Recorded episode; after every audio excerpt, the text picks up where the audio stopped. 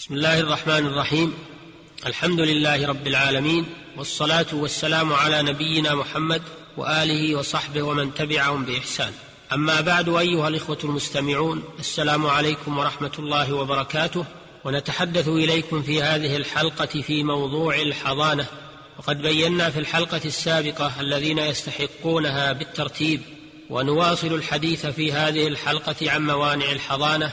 وأين يكون الطفل بعد بلوغه سن التمييز فمن موانع الحضانة الرق فلا حضانة لمن فيه رق ولو قل لأن الحضانة ولاية والرقيق ليس من أهل الولاية ولأنه مشغول بخدمة سيده ومنافعه مملوكة لسيده ولا حضانة لفاسق لأنه لا يوثق به فيها وفي بقاء المحظون عنده ضرر عليه لأنه يسيء تربيته وينشأ على طريقته. ولا حضانة لكافر على مسلم لأنه أولى بعدم الاستحقاق من الفاسق لأن ضرره أكثر فإنه يفتن المحظون في دينه ويخرجه عن الإسلام بتعليمه الكفر وتربيته عليه.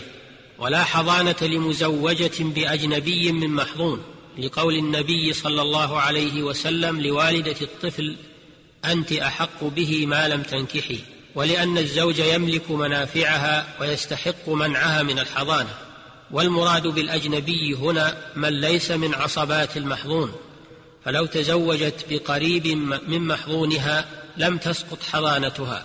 فإن زال أحد هذه الموانع بأن عتق الرقيق وتاب الفاسق وأسلم الكافر وطلقت المزوجة رجع من زال عنه المانع من هؤلاء إلى حقه في الحضانة لوجود سببها مع انتفاء المانع منها.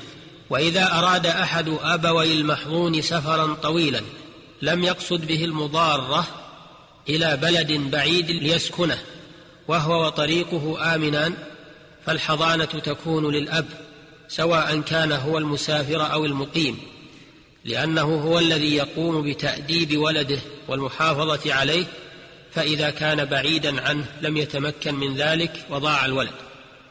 أما إن كان السفر إلى بلد قريب دون مسافة القصر وهو لغرض السكنى فالحضانة للأم سواء كانت هي المسافرة أو المقيمة لأنها أتم شفقة على المحظون ولأنه يمكن لأبيه الإشراف عليه في تلك الحالة لقرب المسافة.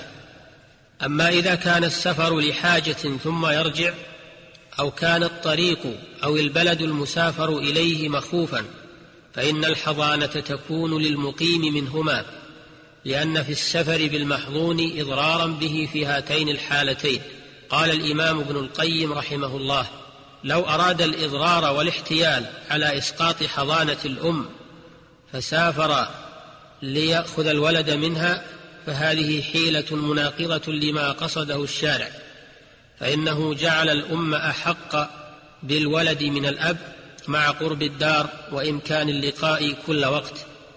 إلى أن قال رحمه الله وأخبر يعني النبي صلى الله عليه وسلم أن من فرق بين والدة وولدها فرق الله بينه وبين أحبته يوم القيامة ومنع أن تباع الأم دون ولدها والولد دون أمه وإن كان في بلد واحد. فكيف يجوز مع هذا التحيل على التفريق بينها وبين ولدها تفريقا تعز معه رؤيته ولقاؤه ويعز عليه الصبر عنه وفقده. هذا من أمحل المحال بل قضاء الله ورسوله أحق أن الولد للأم سافر الأب أو أقام. والنبي صلى الله عليه وسلم قال أنت أحق به ما لم تنكحي فكيف يقال أنت, أنت أحق به ما لم يسافر الأب؟ وأين هذا في كتاب الله؟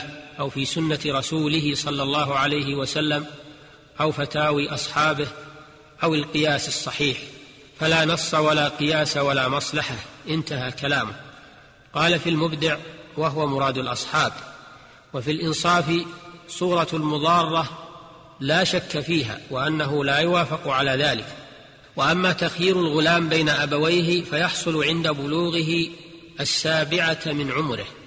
فإذا بلغ سبع سنين وهو عاقل فإنه يخير بين أبويه فيكون عند من اختار منهما كما قضى بذلك عمر وعلي رضي الله عنهما وروى الترمذي وغيره من حديث أبي هريرة رضي الله عنه قال جاءت امرأة إلى النبي صلى الله عليه وسلم فقالت إن زوجي يريد أن يذهب بابني.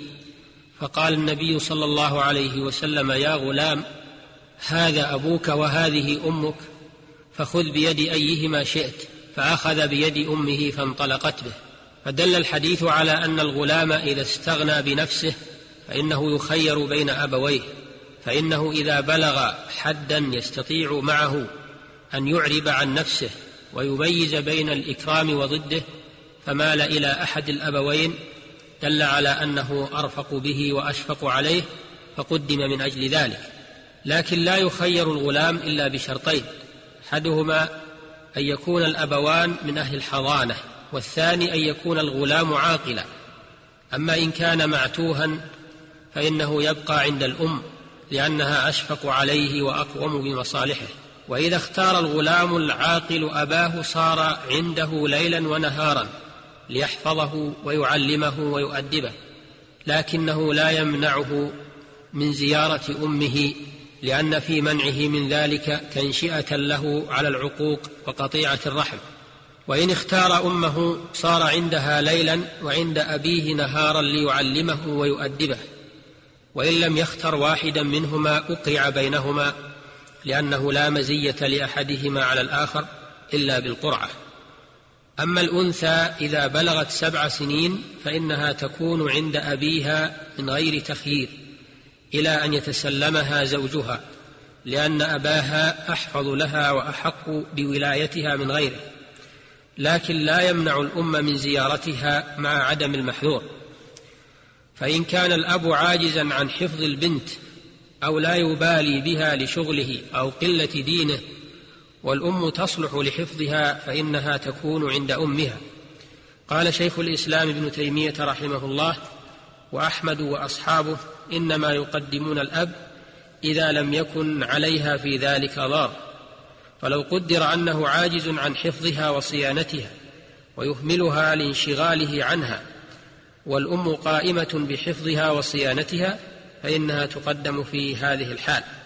فمع وجود فساد أمرها مع أحدهما فالآخر أولى بها بلا ريب.